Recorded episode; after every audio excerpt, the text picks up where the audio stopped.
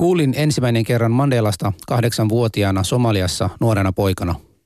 Somalisedät keskustelivat Etelä-Afrikan tilanteesta ja siitä, kuinka etelä-afrikalaisia olisi autettavaa, jotta valkoisista valloittajista pääsi eroon.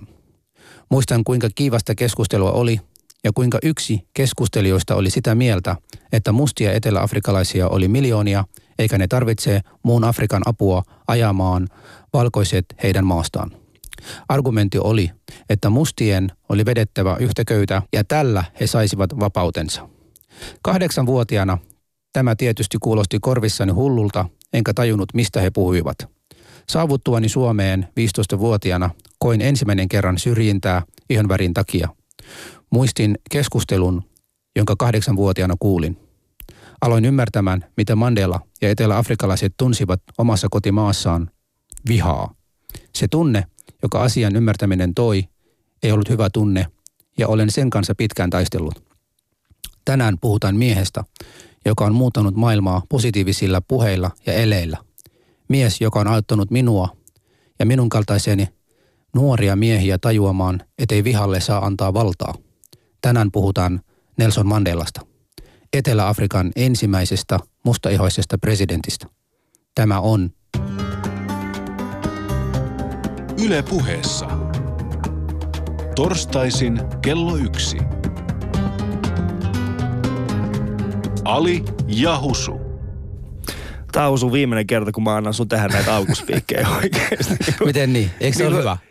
Siis siinä oli hyvä, mutta kuinka monta nyyhkytarinaa sulla oikeasti on? No, nyyhkytarinaa nyyhkytarinan perään. Aina kun tulee joku tällainen aihe, niin heti husua siellä. Kun minä olin pieni poika Somaliassa kahdeksanvuotiaana, minä kuuntelin, kun keskustelussa oli monta ihminen ja sieltä tuli tällainen ja Joo, nyyhny. Joo mutta siis, tota, eikä tä, Nel- ei, tästä ka- ohjelmasta... katoitko, katoitko, hyvä mies, äh, Nelson Mandela muistotilaisuus? Näitkö, miten ihmiset, niin kuin, he olivat, äh, siis, he olivat tietenkin surullisia, mutta siellä oli myöskin iloa siellä. Miksi et sä voinut ottaa sitä iloa vähän? Mä oon iloinen Ali. Tässähän mä iloitsenkin siitä, mutta mä yritän vähän kertoa vaan tarina eri lailla kuin sinä. Kaikki ei voi olla stand-up-koomikoita, sori vaan, kamo. Siis come on, oikeasti. Tiedätkö paljon mä räkätin oikeasti, kun mä avasin Twitterin. Mä avasin Twitter, nyt pakko myöntää tämän asian, että äh, se nauratti minua hetkellisesti ennen kuin mä täysin, että ei on oikeasti, ei me voida tehdä tätä. Äh, Mä avasin Twitterin ja siellä oli muutama, siis ei tarvinnut ka- kauan mennä siitä, niin ensimmäinen juttu, mikä nauratti tosi paljon oli se, että ensin, ensin en tiennyt kuka Desmond on, mutta sitten hän tuli tutuksi. Ja, Ja sitten sen jälkeen, ja nyt tämä kauhea uutinen. Ää, no, saanko mä suuri, kysyä? Saanko, suuri saanko Nelson kysyä? Saanko mä kysyä? Saanko mä Niinku- kysyä? No. Saanko mä kysyä? Mun on pakko niin tässä vaiheessa sanoa meidän kuulijoille se, että ensimmäinen kertaa tämä Alio Husun koko konseptissa meillä oli kaksi aloitus spiikkiä tänään ohjelmalle. Mm. Ja, ja Ali oli kirjoittanut omaan ja se oli jyräämässä. Mutta sitten meidän viisas tuottaja tuli ovesta sisään ja Ali sanoi hänelle, että hei, nyt meillä on semmoinen dilemma päällä tänään, että kumpi alku, kenen alkuspiikki menee esille ja meidän viisas tuottaja ku, kuunneltuaan molempien spiikkien, hän päätti, että huusun spiikki kuulostaa vähän paremmalta. Joten sä et voi nyt syyttää mua, sun pitänyt vähän tota, no niin meidän tota, no niin, eh, tuottajankin vähän syyttää Ali. Mä en voi tuottajalle yhtään mitään, se maksaa meidän palkan. mä, Mutta voin, mulla sä voit pöttuilla. mä voin sulle pottuilla niin paljon kuin mä haluan oikeasti. Tämä on Selvä. alia husu. Selvä. Niin. Mutta eihän tuo ollut mikään nyhkytarina. Se oli enemmän vaan No semmoinen, se oli se. tajunta, Ali. Se oli tajunta. Ei, se oli nyyhky. Tai sä voin sanoa se paljon hauskemmin oikeasti. Joku Joo. vitsi siihen väliin oikeasti. Eikö teillä ole huumorintajua sieltä, mistä sä tuut? On, on. Mutta täällähän on ainakin yksi, jolla on hirveä iso tota, no niin, anonyymi. He se kirjoittaa, menkee Afrikkaan husu ja Ali. Joten si- siinä on sulle vähän joskus. Vaikea uskoa tätä sun nyhkytarina. Kukaan kahdeksanvuotias ei, ei kuuntele, kun aikuiset puhuu.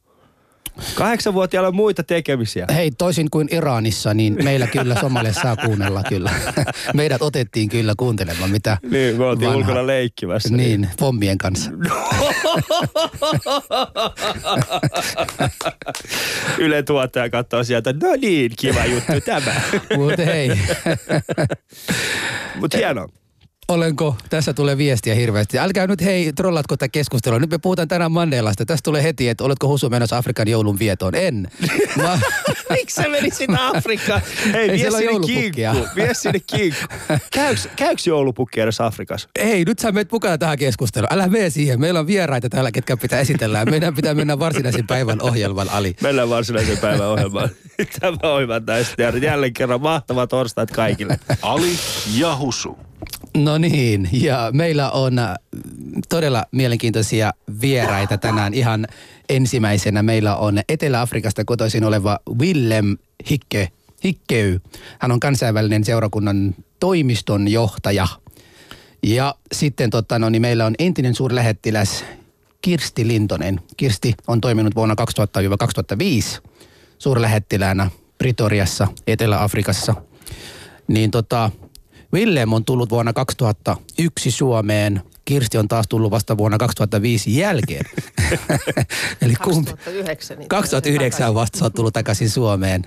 No niin, ihan teille ensimmäisenä kysymyksenä. Niin miltä tuntuu olla Suomessa? Miltä tuu, voi juma. Suomi on kotimaa hyvänen aika, että tännehän on aina helppo palata. joo, joo mutta sitten kun sä oot elänyt siellä ja saanut näin paljon lämpöä ja kaikkia muuta, sitten yhtäkkiä tulee Suomeen kylmää. Miltä tuntuu? No kyllä nämä talvet on, kiitos ilmastonmuutoksen sanoisin, niin kyllä nämä aika kovia on ollut kestää. Ja meillä on ollut vielä pojan koira, joka tulee itse asiassa Etelä-Afrikasta, on ollut hoidossa, niin siellähän me ollaan kahlattu, kahlattu puolen metrin lumessa sen kanssa. Onko se koira kotoutunut Suomeen?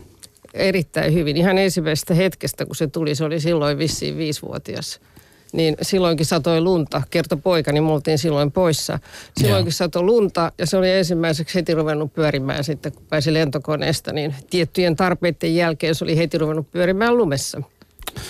Hienoa, hienoa kuulla. Samalla tavalla tuo, kuin Husu. Tuo, tuo, tuo, tuo voisi vähän Alille sanoa, miten se on onnistunut, kun Alilla on edelleenkin vaikeus kotoutua Suomeen. Mutta meillä on toisen vieraan tä- täällä. Tervetuloa Ville. Kiitos. No kerropa vähän tästä kansainvälisestä seurakunnasta ihan ensimmäinen. Mitä se tekee ja mikä on toimiston johtaja, koska mä en saanut sekä tota, no niin, Aliin että meidän Heidin kumpikaan ymmärtämään, että sä oot mulle sanonut, että sä oot toimiston johtaja. Joo. No okei, okay, tota, kansainvälinen seurakunta ensin on, me, meillä on ihmisiä ehkä 60 eri, eri maista, joka tulee tähän Suomeen ja äm, se on kirkko. Joo. Ja tota, meillä on eri kirkkokunnista, Joo. että meillä on katolisia ja ortodoksia ja, ja, ja kaikenlaista vapaaseurakunnista ja luterilaisista ja, ja, ja kaikista eri seurakunnista. Ja tota, äm, meillä on pieni toimisto, joka pyöritää tavallaan kaikki, kaikki mitä me tehdään. Ja sitten meillä on paljon vapaaehtoisia, että joka sunnuntaina siinä on ehkä 7-80 vapaaehtoisia, joka tekee jotain. Meillä on äh, kolme eri jumalapalveluksissa ja sitten meillä on viikossa äh, neljä. Äh, siis sunnuntaisin kolme ja maanantaisin ja torstaisin vielä neljä. Joo. Ja tota, kyllä mä oon tykännyt siitä ensimmäisestä kysymyksestä olla Suomessa tosi paljon. Joo. Ähm, tämä on tosi rauhallinen maa. En mä tiedä, mitä sä oot Kirsin kokenut Pretoria. Mutta tota, täällä saa jättää sun polkupyörä ulkona. Ja ei se lähtele kävelemään. Mistä sä sen Missä tiedät? sä asut? Missä sä asut, hyvä? Okei, minä asun kirkkonumelle, että No, on niin, selvä. se on pääkaupungissa paras kylä. Mitä onko väestötiheys mitä puoli per kilo, kilometri? Se on. Ei ihan- Mä voin sanoa sulle, että tänä aamuna, mä, mä itse asun Itä-Vantaalla, niin tänä aamuna mä lähdin ö, ulos mun koirani kanssa, niin parkkipaikalla oli tällainen erittäin hieno auto, jonka kaikki neljä rengasta oli varastettu. Ei. Selvä, selvä. Mutta kirkonummi on hieno paikka asua. On. Tämä tarkoitat. Kyllä, kyllä. Siellä ei ole pyörävarkaita. Ei ole pyörävarkaita. Meidän pitää ottaa kirkon, kirkonummin poliisit ja kysyä täältä, että Joo. pitääkö tämä paikansa. Me Ja ei. maahanmuuttajalla se erittäin hyvä paikka, että sä ei tarvi jonottaa passista kovin pitkään. Ali, pitääkö Ko- meidän kolme muuttaa viikkoa sinne? sitten sulla on passi. Me, kolme viikkoa sulla on passi. Se siis oleskelulupaa. Oikeesti, kirkkonummella. Joo, että ei ole semmoista kuusi kuukautta vuosikeikka ollut. Mutta eikö kirkonummi on myös niitä kaupunkia, mikä ei ota enää yhtään maahanmuuttajia taas? Eikö se ole vähän sama kuin mikä se oli Kaarina vai Raisio? Jotka on päättäneet. Niin. Okei, okei, hienoa. Nyt Heidi ja Ali molemmat tietää, että toimistojohtaja on olemassa ja hän sattuu olemaan sellainen, joten älkää enää mua, mua kiusako tästä. Mutta Kirsi, sä oot ollut Etelä-Afrikassa. ja suurlähettiläänä toiminut siellä. Kerropa sun kokemukset Etelä-Afrikasta ensin. No Etelä-Afrikassa mä sanoisin, että kokemukset oli äärettömän mielenkiintoiset. Mä olin itse asiassa se ensimmäisen kerran, mä olin siis vuodesta 90, mä olin Namibiassa, mm. jolloin tuli maalle itsenäisyys ja sen laittoman hallinnon jälkeen Etelä-Afrikasta. Ja mä ensimmäisen kerran menin Johannesburgiin. Me itse asiassa haettiin muistaakseni meidän, meidän kuriiripostia sieltä. Niin 90, se oli, se oli todella pelottava kokemus se Johannesburg. Mutta, ja sitten me oltiin myös, myös eräässä, eräässä Jumalan palveluksessa siellä samaan, samaan aikaan. Ja oli mun mielestä aika kam, kammottavaa juuri se, että siinä oli pari, pari mustaa kaveria pyrki siihen samaan tilaisuuteen. Oli aika kylmä ja sato. Ja ne yksinkertaisesti heitettiin ulos. Ja se oli mulle ihan semmoisia ensimmäinen kuukausi itse asiassa siellä käydä. Mm, mm. Ja sitten kun me menin sinne 2000, niin se maahan oli aivan erilainen. Joo. Se oli siis aivan huikeita, huikeita kokemuksia. Ja jos ihan lähtee siitä, että ihmiset oli siis äärettömän ystävällisiä, mm. maa oli tosi kaunis. Ja joo, mä sanoisin, että silloin Johannesburg ei ollut kyllä – myös no, kuitenkaan just parhaimmillaan. Se oli välillä hyvässä kunnossa, mutta että kyllä se oli, siellä oli välillä pelottavia alueita. Sä puhut, sä puhut kaksi kertaa tuosta pelosta. Sä, Joo. sä oot suurlähettiläänä toiminut siellä. Mä oon mm. aina ymmärtänyt suurlähettiläitä jotenkin niin suojattu olevia tyyppejä. Me Mikä sua pelotti? ihan itseksemme. Siellä oli... Mikä sua pelotti henkilökohtaisesti? No mua pelotti esimerkiksi silloin siellä Johannesburgissa oli, oli semmoiset isot junatappelut, jossa kuoli paljon ihmisiä. Ja me itse asiassa oltiin ihan siinä lähellä. Ja lähellä. Eli siellä oli semmoisia synkeitä öitä, jos sinne tuli myöhemmin. Mutta sen jälkeen mun täytyy sanoa, että mua ei hirveästi Etelä-Afrikassa muuten pelottanut. Varsinkin siellä täytyy tavallaan oppia tietämään se, että tietyillä alueilla on rauhoittomampaa kuin toisilla alueilla. Mutta että mulla on jäänyt äärettömän positiiviset muistot siis niistä, niistä vuosista, vuosista, jolloin mä olin varsinaisesti Etelä-Afrikassa, täytyy sanoa. Joo, joo. Will, Willem, sä oot tota, no niin, 38-vuotias ja noin 12 vuotta nyt Suomessa ollut. Joo. Sitä ennen sä oot elänyt siellä Etelä-Afrikassa. Joo. Sä oot elänyt sekä ennen Mandelan vapautumista että sitä, en, sitä jälkeen, niin kuvailepa, minkälainen tunne sulla oli sitten siellä nuoruudessa? No okei, okay, mä kasvoin tosi suojassa – että mä sanoisin, että lapset ei oikeasti ole tienneet näistä niin kuin pahoista jutuista, joka on tapahtunut. Yeah. Ää, mä ei ole käynyt koskaan missään semmoista slummissa eikä, eikä näitä, näitä, näitä, näitä paikkoja. Ähm, et, siis mun mielestä Etelä-Afrikka oli tosi hieno paikka, oli tosi mukava olla siellä ja ei mä kokenut koskaan minkään ongelmia. Yeah. Mutta tota, sitten kun teini-ikäisenä – 16-17-vuotias oli politiikka vähän enemmän pinnalla ja kuuntelin kanssa aika paljon, kun Setiä puhu, puhu niin kuin tilanteista ja äm, silloin oli tämä F.W. de Klerk oli silloin presidentti ja, ja, ja tota, aloitin sitten kodessa ja, ja sitä kodessa oli sitä rauhaneuvottelut sitten Mandelan kanssa ja sen vapautamisesta ja mun serku oli tota lentoemäntä – mm. presidentillä. Ja se välillä kertoi näitä, näitä juttuja, että kuinka, kuinka hankala se on näitä keskusteluita. Ja ei miten kaikki ymmärtänyt, mutta sitten kun presidentti Mandela tuli ulos, minulla syntyi sellainen pelko, että jaha, nyt kaikki valkoiset ihos, ihoset tapellaan. Ää, siellä oli semmoista, äm, semmoista nuorisojohtajia, joka sitä äm, ANCn nuoriso osasto, joka niinku, heillä oli semmoista chantia, ja, ja Winnie kanssa oli semmoista, että on kill the boer, kill the farmer. Ja kyllä sinne syntyi semmoista pelkoa, että, että mitäs meille nyt käy. Mutta sitten ei moksiskaan mennytkään, että Mandela on, on ollut, hän oli mahtava johtaja. Hän mun mielestä otti sitä haatun ensin sen vaimo ja, ja mitä hän puhui ja päästä suusta. Ja sitten myöskin sitä koko, koko puolue. Ja äh, me Etelä-Afrikassa rakastaan rugbya tosi paljon. Ähm, ja minäkin pelasin sitä siihen aika vakavasti. Ja vuonna 1995 me saatiin ensimmäinen World Cup sinne Etelä-Afrikaan. Ja, yeah. ja Mandela, se oli, se oli tosi mahtava, kun ava, avajaispeli hän oli siellä ja hän oli myöskin, siis hän ei ole pitänyt sitä hienoita vaatteita, mutta hän laittoi sitä vihreä rugbypaita päällä. Yeah. Ja, ja ensimmäinen presidentti ikinä on tehnyt sitä. Ähm, ei valkoihoisia presidentin sitä koskaan tehnyt. Et se, se, oli tosi mahtava. Ja sitten hän oli siinä niinku mukana ja hän kävi kättelemässä kaikki ja, se, se oli niin, niin ihana tunnelma. Sellainen turvallinen tunnelma tuli, että... Joo, mutta sä, sä, sanoit, sä sanoit, että sulla oli, sä elä, oot elänyt semmoinen turvallisessa ympäristössä, että sä et nähnyt, että missä vaiheessa sulle henkilökohtaisesti tuli, että, että täällä on erilaisuus, että mustia kohdellaan eriä kuin valkoisia. No mä sanoisin sitten, kun mä olin 14, 15, 16, sitten kun niin yläaste tavallaan meni. Miltä tämä tuntui sinusta silloin? No tota, mä en, ekana mä en ole ajatellut, että mä ajattelin silloin, että okei se on ihan ok, että me asutaan meidän valkoalueella ja he asuvat musta ihmiset, ihmiset asuvat musta ihan alueella. Mutta mä en ole tiennyt, että niitä niin kuin ammuttaan ja, ja että siinä oli semmoista kova, eri, eri säännöt heille. Yeah. Sitä en ole tiennyt ollenkaan. Mm. Mutta tota, äh, mä luin, kun mä tulin Suomeen 2001, ehkä mä luin sitten, mä ajattelin, että minun täytyy myös lukea vähän Mandelan elämäkertomus. Ja mä luin semmoinen kirja.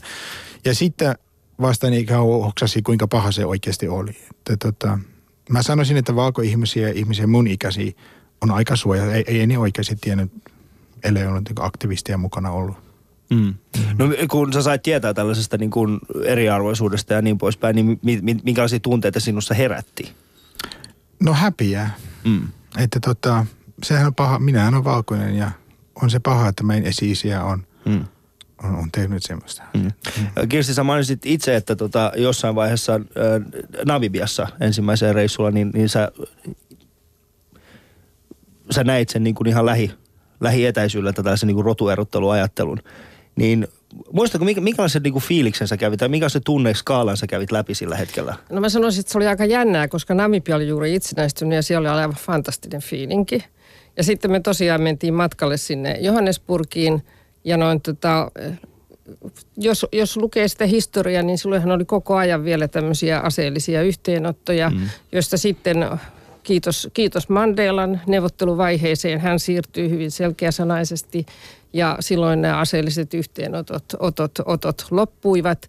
Mutta kyllähän siellä oli hyvin paljon semmoista, semmoista niin kuin levottomuutta, mm. joka mm. siis ei ollut, ei ollut virallista tai taistelutoimintaa niin sanotusti, vaan, vaan oli levottomuutta ja joihin sitten poliisit puuttu ja – kyllä se oli ihan selvä. Mutta et sitten kun mä itse siirryin sinne Etelä-Afrikkaan, eli se oli sitten vuonna 2000, niin silloinhan se maa oli siis niin sanotusti Mandelan presidenttikauden jäljiltä – se oli aivan fantastista. Melkein itku silmään tulee siis ilosta, kun ajattelee, että, ajattelee, että se valtava muutos sen, sen Mandelan kauden, kauden jälkeen. Silloin oli juuri Thabo Mbeki aloitti presidenttikautensa. Mutta että semmoinen, semmoinen sovinnollisuus, joka siellä vaikutti. Ja, ja mä koin voimakkaasti esimerkiksi esimerkiksi sanotaan nyt kulttuurissa mm. oli löytäneet siis, kun ennen esimerkiksi musta, mustaa kulttuuria ei saanut olla millään tavoin esillä, niin valkoiset ja mustat taiteilijat olivat tavallaan löytäneet toisensa. Mm. Mm. Ja mun mielestä niin se oli siis yksi maailman fantastisimpia maita näyttäessään, mitä voidaan yhdessä tehdä. Mm. Mutta toihan ei, siis mä ymmärrän, ymmärrän kyllä tuon, mutta toihan ei ole se koko totuus.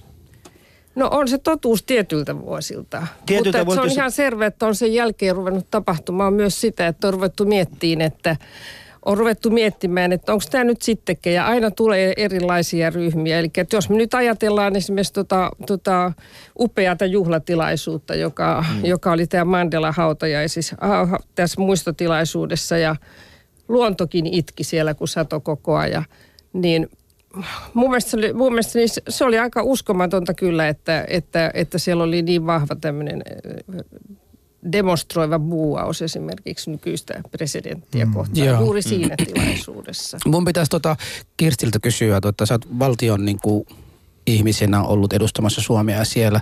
Mä oon aina epäillyt, että oliko, oliko tässä Mandelan äh, rauhan sopimuksesta siitä, että hän lähti antamaan anteeksi hänen vankineet ja kaikkia tehneet pahaa. Ja sitten vielä rupesi puhumaan toisille etelä-afrikalaisillekin, että näin, oliko tämä joku sopimus, mikä oli tehty etukäteen, että jotta sinusta tulisi presidenttiä niin, niin, ja maa mustia saisi sitä valtaa, sun pitää tälle linjalle mennä. Oliko tämä niinku saneltu vai oliko se hänestä tuleva miltä susta niin kuin henkilökohtaisesti tuntui? Ehdottomasti hänestä itsestään. Mm. Aivan hänestä. ehdottomasti. Joo, sulla ei mitään epäilystä siitä? Ei, ei yhtään. Mitäs niin kuin tekee, mitä sä luulet sun henkilökohtaisella tasolla, mikä tekee ihmisen nämä näin paljon pahan jälkeen niin kuin olla näin sympaattinen ja anteeksi antavainen? Osaatko sä yhtä sanoa? Hän oli joutunut miettimään asioita. Hän oli joutunut miettimään, että miten tästä eteenpäin. Ja hänellä oli, hänellä oli siis valtava vastuu kansastansa. Mm. Ja mä luulen, että, että se vei, vei häntä eteenpäin. Ja kun hän, kun hän itse näkee, että on parempi sopia kuin sotia, ja kun hän itse näkee, että on parempi, että mustat ja valkoiset asuvat yhdessä, kuin että tehdään pelkkää valtataistelua. Mm. Niin mä luulen, että noin, tota, nämä on ollut aika pitkälle vaikuttamassa siihen, että hän, että hän pystyi vakuuttamaan sen, sen valkoisen hallinnon, että tässä tehdään yhteistyötä ja yritetään päästä yhteisesti parempaan. Joo. Ja en mä tiedä, mun mielestä hän on siis, hän on, hän on jollain tavoin niin aito, että se tuntuu itsessäkin ihan sydämessä, kun häntä kuuntelee. Kerro, kerropa muuten, miten sä tapasit hänet itse. No mä tapasin häntä itse asiassa aika montakin kertaa. Eli me oltiin, me oltiin, mä olin kerran presidentti Ahtisaaren kanssa siellä vierailulla.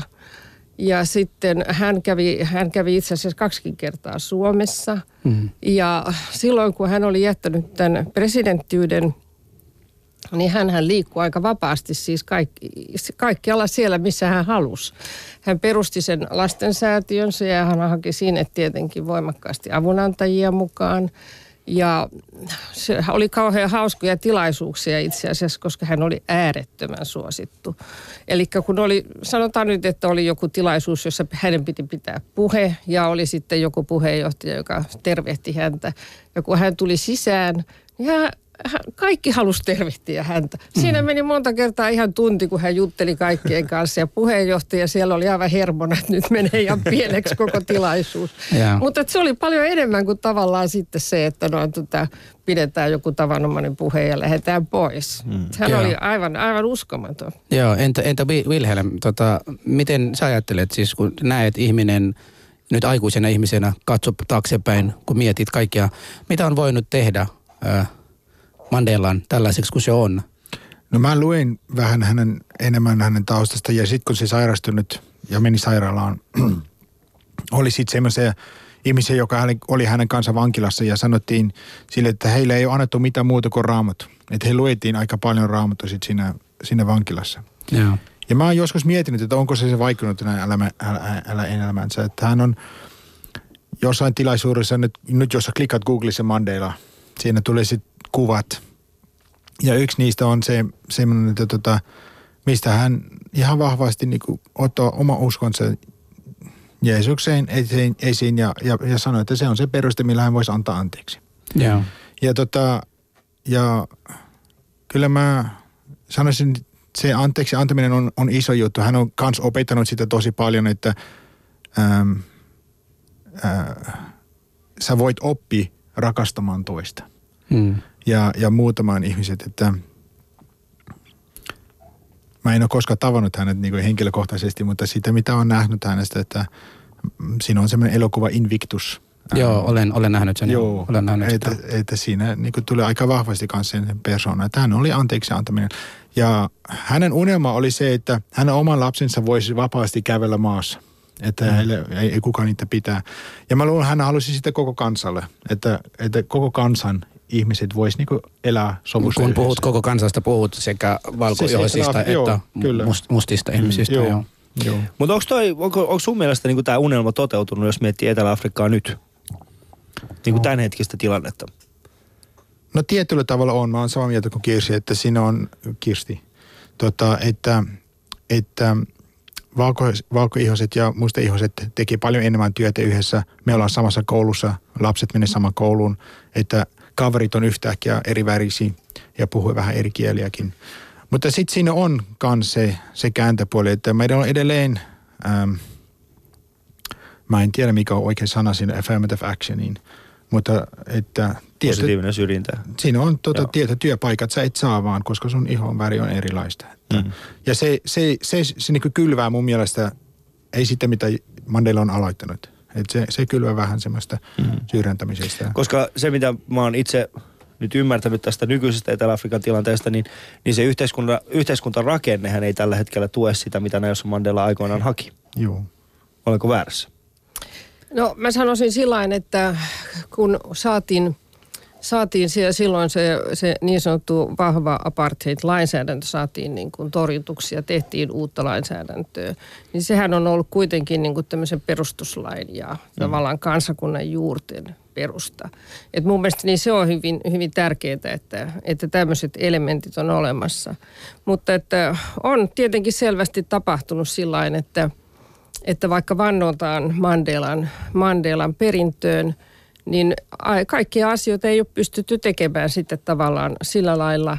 Ja nythän sanotaan, että ei ole ollut ihan oikein se, että oli tämä tämmöinen black empowerment politiikka, joka noin tota, suosi tiettyjä, tiettyjä mustia yrittäjiä ja teki heidät niin sanotusti rikkaiksi ja, rikkaiksi ja, noin, tota, ja sitten on kuitenkin esimerkiksi ää, maaseudulta tulee koko ajan lisää näihin hökkelikyliin. Ja mä sanoisin, että se, että maareformia esimerkiksi ei ole saatu aikaan, niin mm. se, on, se on hyvin iso puute vielä sen valtion rakenteissa.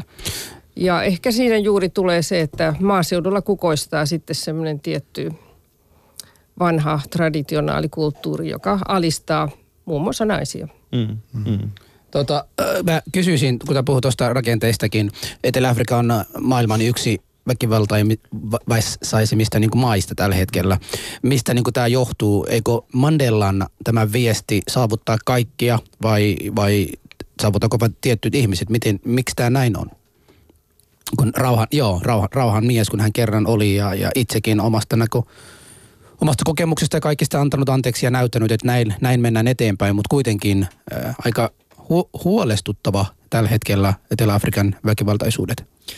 No on, kyllä mä sen myönnän, että se on ehdottomasti huolestuttavaa ja noin tota, ja mä sanoisinkin juuri, että, että tuossa sanotaan sitä muistotilaisuudessakin, niin noin tota, niissä monissa puheenvuoroissa, jossa, jossa häntä vahvasti ylistettiin, niin se tuli kyllä myös toisaalta se, että, että jos ei hänen perintöönsä pidetä, niin se on, se on vakavaa. Joo. Ja mutta toisaalta siis täytyy sanoa, että monet kehityskulut vaatii aikansa ja ehkä, ehkä noin tota, ehkä, ehkä meidän tässäkin täytyy kuitenkin nähdä semmoinen pitempi linja.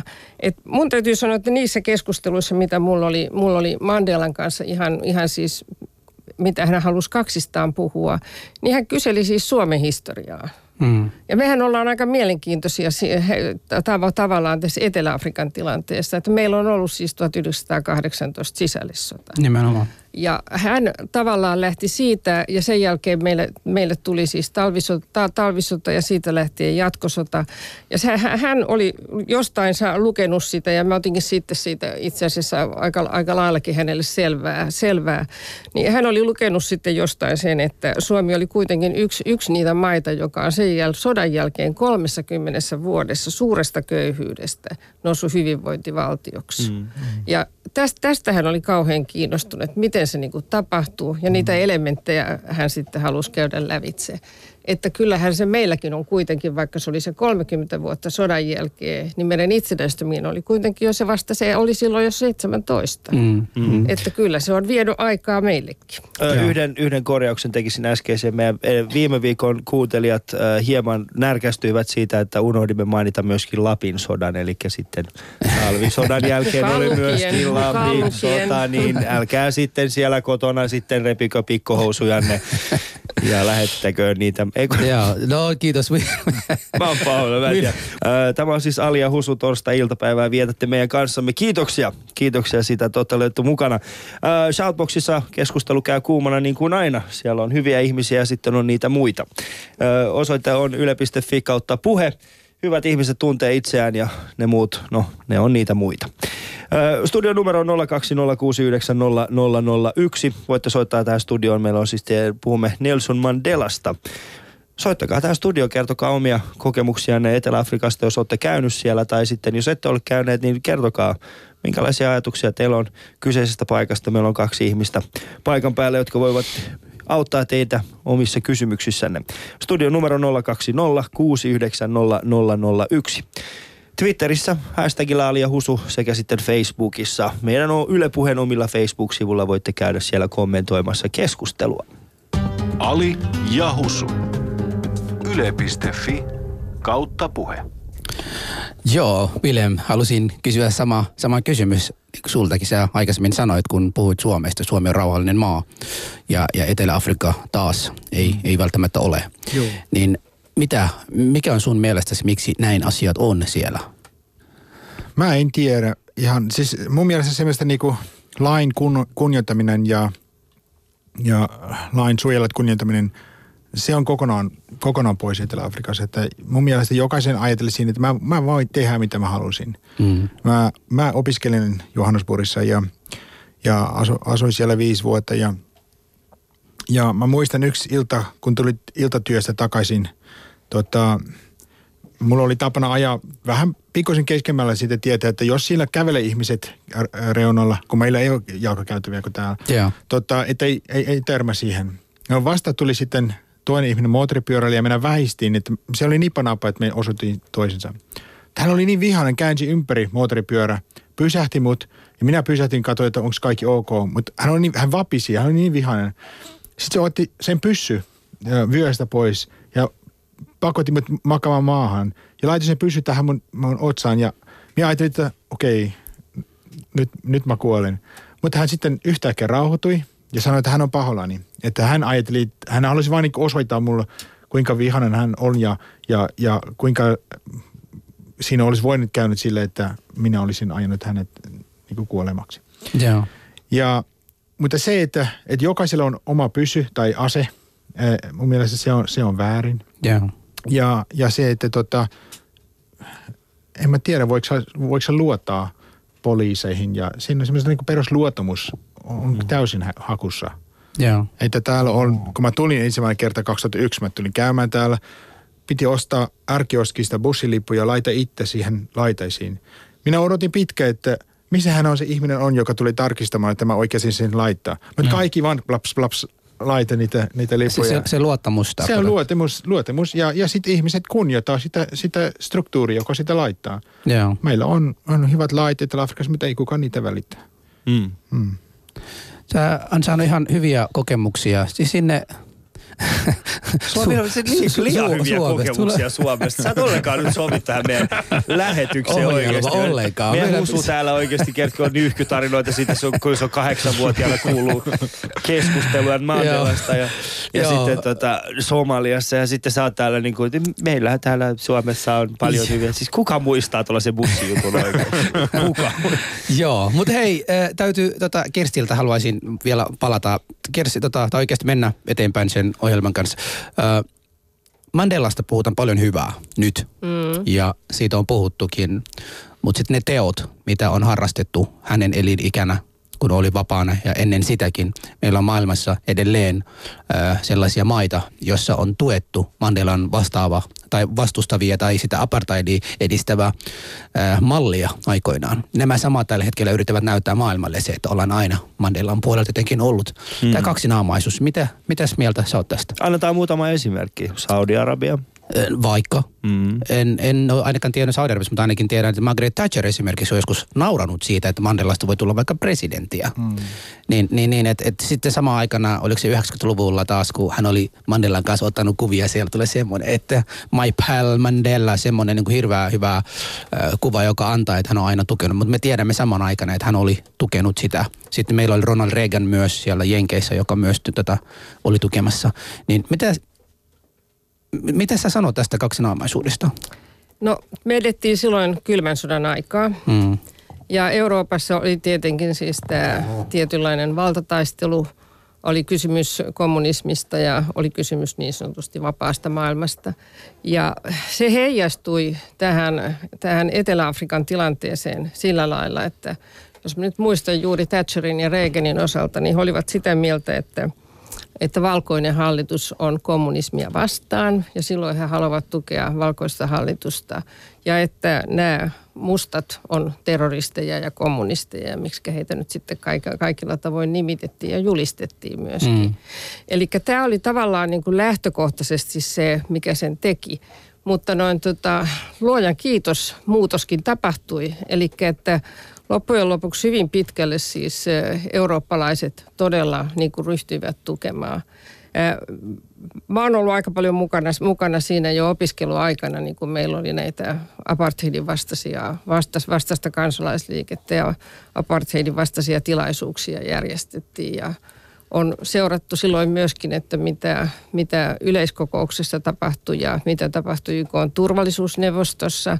Ja on totta, että ne ensimmäiset, ensimmäiset reaktiot, mitkä tuli, tuli että pitää tukea siis tasa-arvoa ja pitää olla rotuerottelua vastaan, niin ensimmäiset päätöslausumat eivät todellakaan olleet ihan kovin radikaalia, että ne oli aika vesittyneitä ja valitettavasti se oli juuri nämä läntiset maat, jotka niitä, niitä silloin vesitti.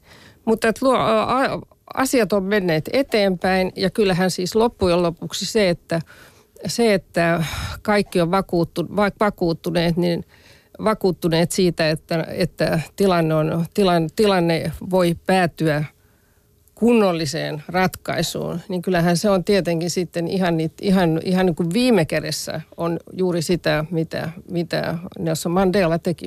Mm. Mm. Koska siis samaan aikaan kun apatiittia tuolla äh, Etelä-Afrikassa niin kuin hyvin vaivihkaa tuotiin tai niin kuin vahvistettiin sitä, niin esimerkiksi Australiahan ei onnistunut vastaavanlaisessa tempussaan.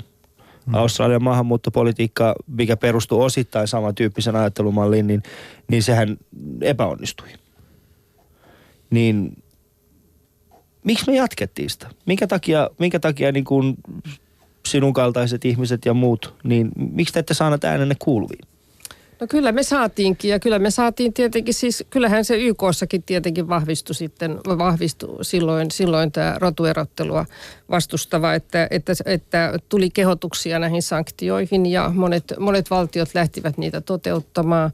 Tuli myös sitten 70-luvulla, 70-luvulla tuli tämä asevientikielto Etelä-Afrikkaan, että nehän oli kaikki tekijöitä, joilla tuettiin sitä, että maasta saadaan rotuerottelu loppumaan. Ja mun mielestä niin se oli, se voi sanoa, että yksi, yksi, yksi tekijä siinä, että valkoinen hallitus, hallitus niin ryhtyi miettimään sitä, sitä tilannettansa, niin oli kyllä varmaan osittain sanktioista kiinni.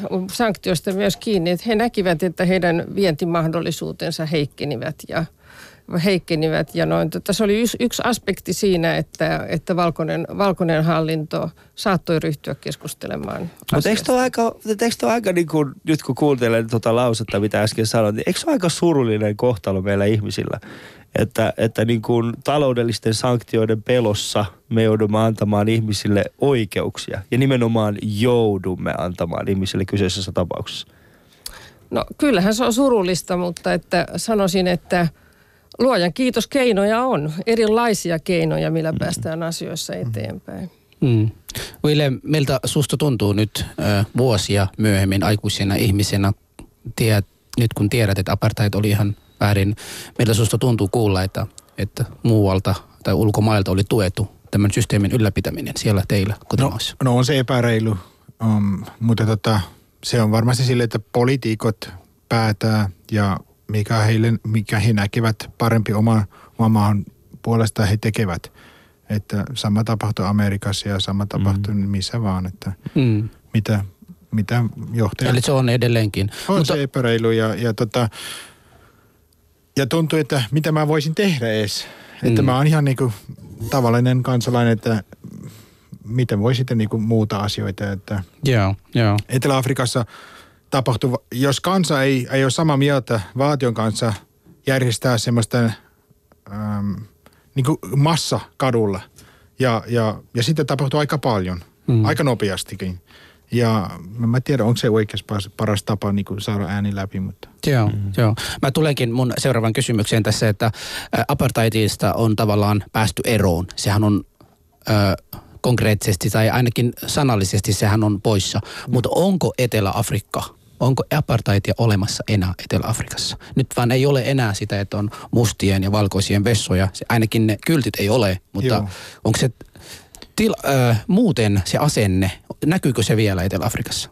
Kyllä mä luulen, se, se näkyy molempiin suuntiin. Että, että mä, mä en, en näkisin, että valkoiset ja, ja musta ihmiset niin yhtäkkiä rakastaa niin toisen niin kuin, mm.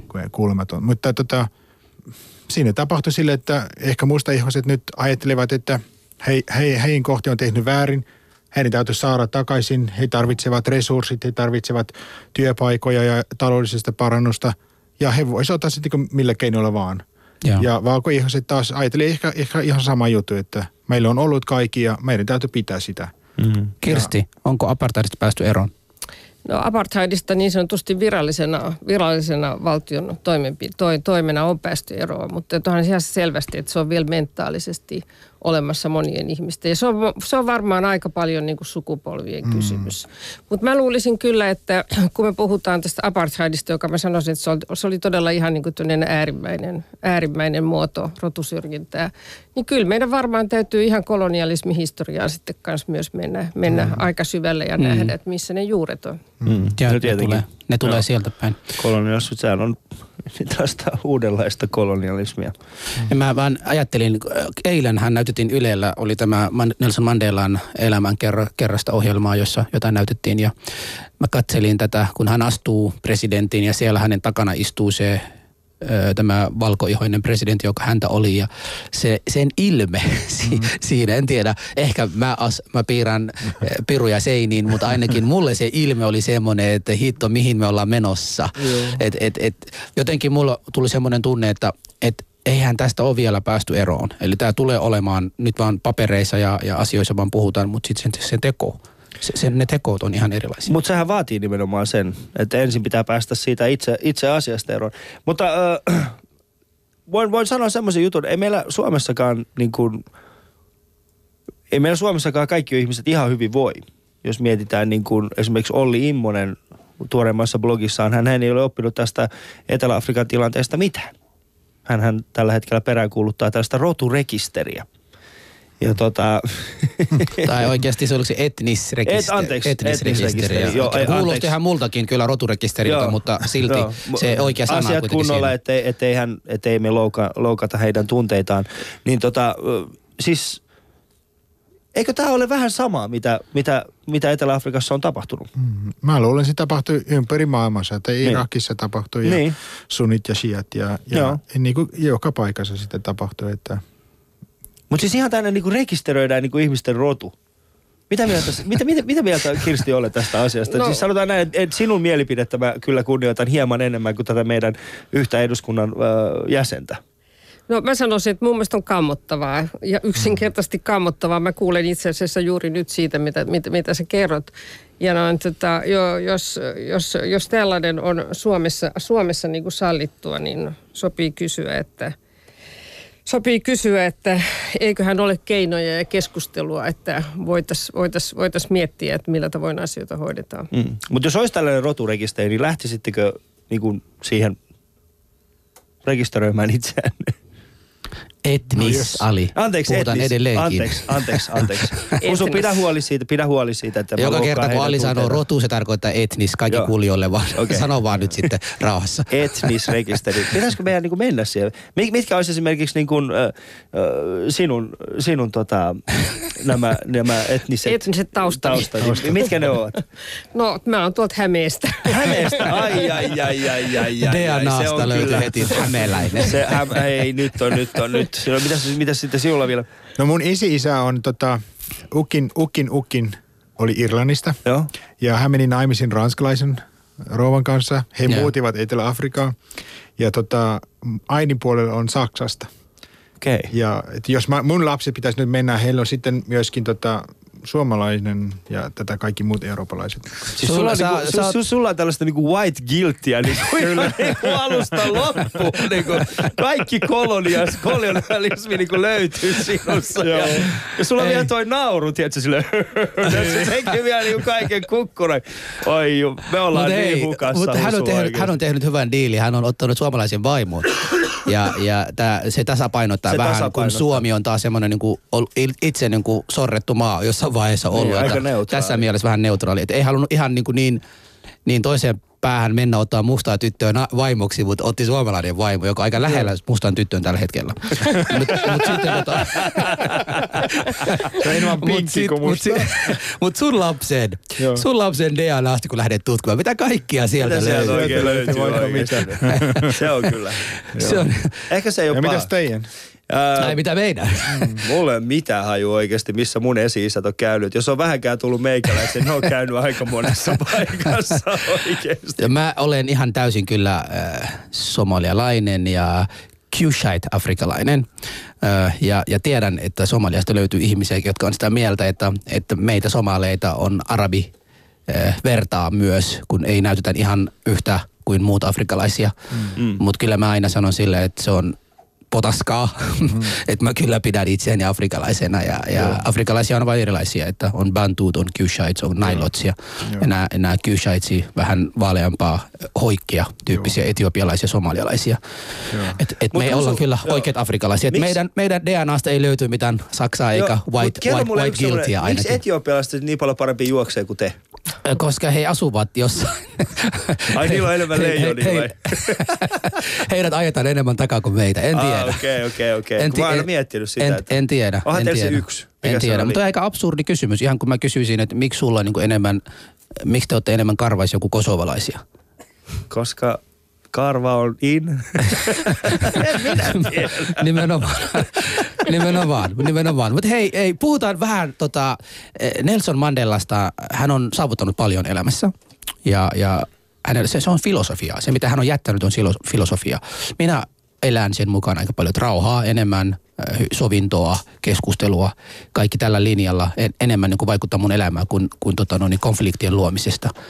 En ole mitään nyt rauhanpalkintoa hakemassa, Ali katso mua ihan kun mä taas Nobelin nyhkytarina kohta tulossa. Mutta tota, Nelson Mandela on myös ihminen. Hän on tehnyt virheitä ihmisenä. Tuleeko teille kummallekin mitään semmoisia virheitä konkreettisia, mitä te voitte kosketa tänään? Siis hänestä. Kyllä, Nelson Mandelasta. No kyllä se, se yritti aika pitkä niin kuin, rauhan sovinnon kanssa saada mustaihoiset niin kuin, vapaaksi. Joo. Mutta sitten hän meni siihen niin kuin kommunistin porukan mukana ja rupesi rakentamaan pommia ja pommitin kaupakeskuksia ja Siinä alussa. siinä alussa juu. Joo. niin alussa nimenomaan joo. Joo, ja ennen kuin se tuli, niin sen takia se meni vankilaan. Joo. Ja tota, onhan se, on sehän se tosi, tosi kurjaa, Joo. että, että on ihmiset kuollut ja tota, hän on aiheuttanut sitä, Niin. että tota, mutta tot, joo. Eli hänestä- sama, sama on tapahtunut sillä toisella puolella. Joo. Juuri Mitäs näin. Kirsti? No on tietenkin tilanteita just, jossa, jossa he olivat joutuneet niin umpikujaan ja esimerkiksi, juuri tämä sabotaasitoiminta ja sissitoiminta, ja jo, jo, jonka he niin kuin näkivät, mutta että heillä oli luonnollisesti sitten myös, myös ulkopuolella maan, niin heillä oli, heillä oli tavallaan kannustusta sen tyyppiseen ajatteluun. Mm. Ja ehkä juuri sen takia, että hän, teki, että hän, hän lähti tähän, niin, niin se, että hänestä tuli tämmöinen valtava rauhanmies, niin se juuri kertoo siitä, siitä valtavasta muutoksesta, mikä mm. hänen ajattelunsa, mm. ajattelunsa tavallaan silloin tuli. Mutta että, mutta että kyllähän hänellä on ollut siis, mä en osaa sanoa kuinka paljon on hänen syytään, mutta että kyllähän hänellä on ollut aika lailla epäonnea juuri siinä mielessä, että hän on, hän on siis kahteen kertaan eronnut avioliitosta ja, mm. ja, ja, ja tietenkin vankilavuodet on vaikuttaneet siihen, että, että hänellä on ollut vaikea pitää ylläpidettä suhdetta lapsiinsa ja mm. kaikki sen, että hän on tietenkin yrittänyt korvata kovin paljonsa päästöjä vankilasta, mutta noin tota, Kyllä mä luulen, että, että ne on, tämä yksityiselämä, josta hän ei välttämättä ole hirveästi puhunut, niin mm. se, että se ei ollut, ei ollut siis esimerkillistä niin sanotusti, Joo. niin kyllä se varmaan häntä on kalvanut. Mm. Joo. Joo. Joo, tämä on nyt siis, tämä, tämä on yksityiselämässä. Mä, mä en tiedä, oletteko nähnyt tällaista kuin Nelson, äh, Mandelan perjättäret on tällainen tota, äh, reality-ohjelma, jossa, jossa kaksi tällaista nuorempaa naishenkilöä Mandelon lähisuvusta, niin he yrittävät pärjätä Jenkeissä. Mm-hmm. Ja se on hirveätä katsottavaa. Mm-hmm. Siis jos te kuvittelette, että tämä radio-ohjelma on jollain tavalla hirveätä kuunneltavaa, niin katsoisitte sen ohjelman. siis siinä oikeasti se on, mä, mä en voi kuvitella, että ne on millään tavalla edes niin kuin läheisiä Nelson Mandelalle. Joo. Mm. Nämä kaksi ihmistä. Yksi juttu, joka muakin vähän askarteli liittyen siihen, että miksi hän oli vain yksi kausi Mm. presidentti, että miksi hän lähti 99, että miksi hän ei jatkanut. Mm. Ja Mun se- oli aika hienoa, että Niin, hän, minunkin ei, että joo, hän lähti, sama. lähti siinä vaiheessa. Mutta- hän oli 80 On. ja Joo. Niin. hän Ja näki, sitten- että, että hän on tavallaan tehnyt sen, mihin, mihin hän kykeni. Hän on antanut esimerkkiä ja visioa. Ja Joo, mun, mielestä se oli, mun mielestä se oli aika hienoa, että tietenkin hän olisi päässyt seuraavalle kaudelle. varmasti, mutta että varmasti. No, musta must hän teki tavallaan oikein. Ja, Mutta toimihan hän aika monta vuotta sitten vielä semmoisena taustavoimana. Niin. Joo, joo. Tota, mun on pakko palata tähän, niin mä tiedän, että jotkut kysymykset on vähän ehkä arkaa ja vaikea kysyä, mutta, mutta mä toivoisin, että niitä voi keskustella myös. Niin Mandela, kuten tässä sanotin, että, että hän on osallistunut aseelliseen tai pommin tai muuta, jossa ihmis, ihmisuhria on ollut. Niin tuossa voi tulkitse kahdella eri tavalla, että toisen miehen terroristi on toisen vapaustaistelija. Tässä voisi niin tulkitse, niin tästä huolimatta, voisiko noita tekoja, mitä on, on ollut nuoruudessa mukana, voisiko ne olla vaikuttaneet miehen niin paljon ihmisenä, että hänellä oli syyllinen olo loppuelämään? Voisiko tästä olla, miksi hänestä on tullut rauhanmies, kun hän on aiheuttanut kuitenkin jossain vaiheessa? Kyllä, ihan saa jompikumpi teistä Kyllähän, vastata. kyllähän varmaan on tunt, tunt, saattanut tuntea siis syyllisyyttä, jos hän on ollut mm. tilanteessa, jossa hän on joutunut siis väkivaltaa harjoittamaan tai jotain vastaavaa. Mä en osaa sanoa siitä. Mm. Mutta että eihän, eihän hän olisi muuten käynyt tämmöistä vahvaa sisäistä prosessia, jos ei hänellä olisi ollut tietty syyllisyyden taakka mm. myöskin. Joo, joo. Mm. Eli tämä prosessi, niin kuin, se voi olla osa siitä, että miksi Kyllä se varmaan voi olla, mutta että se tarvo, toisaalta siis merkitsee mun mielestäni ennen kaikkea sitä, että hänellä on ollut todella tämmöinen strateginen ajattelutapa, miten mennään eteenpäin. Mm. Joo. Ja kyllähän varmaan siis myös presidenttinä, presidenttinä näki senkin, että näki senkin, että ihan kaikkia ei voi vielä tehdä. Joo. Ja varmaan monet, monet esimerkiksi talouskysymykset plus sitten tietenkin tämä, tämä HIV-AIDS-tilanne, joka maassa oli ja kaikki näin, niin nehän mm. sitten, nehän, nehän tuli sitten Taavon Pekin kaudella tuli vahvemmin esille. Ja Taavon Pekin oli tämmöinen talousmies, mutta ei ymmärtänyt taas tämän taudin laatua. Mm. Joo, joo. No siis tämä HIV ja AIDS-tilanne myöskin Etelä-Afrikassa on toinen erittäin mielenkiintoinen asia ottaa huomioon, että ää, muun muassa siinä vaiheessa, kun tämä kyseinen epidemia oli käynnissä siellä, niin äh, länsimaalaiset lääkeyhtiöt hän eivät hyväksyneet sitä, että, että esimerkiksi Etelä-Afrikkaan lähetetään halvempia AIDS-lääkkeitä. Sehän oli toisenlainen tällainen niin kuin apartiitti. Ja se, mikä tekee tästä mielenkiintoista, on se, että ei sinne kestänyt kuin kolme vuotta, niin jenkit sai siihen myöskin tällaisia niin kuin kauppasaarron aikaiseksi kaiken näköisille maille, jotka yrittivät tuottaa halvemmalla lä- ää, AIDS-lääkkeitä. Mutta apartiitti kesti kymmeniä vuosia. Hmm. Ihan vaan tässä. En mä sinua nyt syytä tässä kiistellä. Kato minä syyllisenä. Ei se ollut minusta kiinni. Minä olin aktivisti, minä yritin vapauttaa. Ei, No ei, joo, mutta lääkeyhtiöiden ihmiset, politiikka oli kyllä. tietenkin lääkeyhtiöiden politiikkaa. Itse asiassa se oli ei ollut. Eihän lääkeyhtiölle, jos, jos käy, jo, siis tästä asiasta käytiin muun muassa YKssa keskustelua, jossa ö, eräs tällainen lääkeyhtiön edustaja istuu siinä ja hän pokkana sanoi, että, että me ei voida toimittaa Afrikkaan lääke, niin kuin AIDS-lääkkeitä, koska heidän kulttuurin ei, ei sovellu se, että he ottavat länsimaalaiset. Tästä löytyy itse asiassa ihan video, videomateriaalia löytyy kyseisestä palaverista, kyseisestä kuulustelusta, jossa niin kuin lääkeyhtiöt lobbaavat sen eteen, että minkä takia AIDS-lääkeen pitäisi olla 15 000 ö, taalaa vuodessa versus se, että se voidaan tuottaa alle 500 taalalla vuodessa.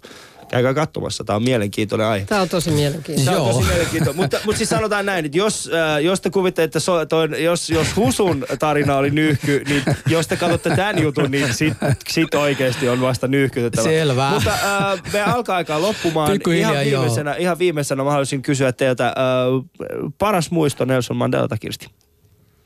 No paras muisto mun mielestä on ollut, jos mä ajattelen itseni kannalta, niin on ollut yksinkertaisesti hänen kohtaamisensa ja hänen tietyt puheenvuoronsa, jotka, mm. mä saan, varmaan palaan tähän alkuun, jotka todella tuntuu niin kuin sydämessä saakka. Mm.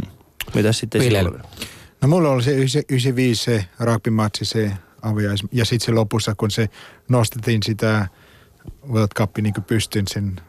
Ja se, se oli tosi mahtavaa. Mm.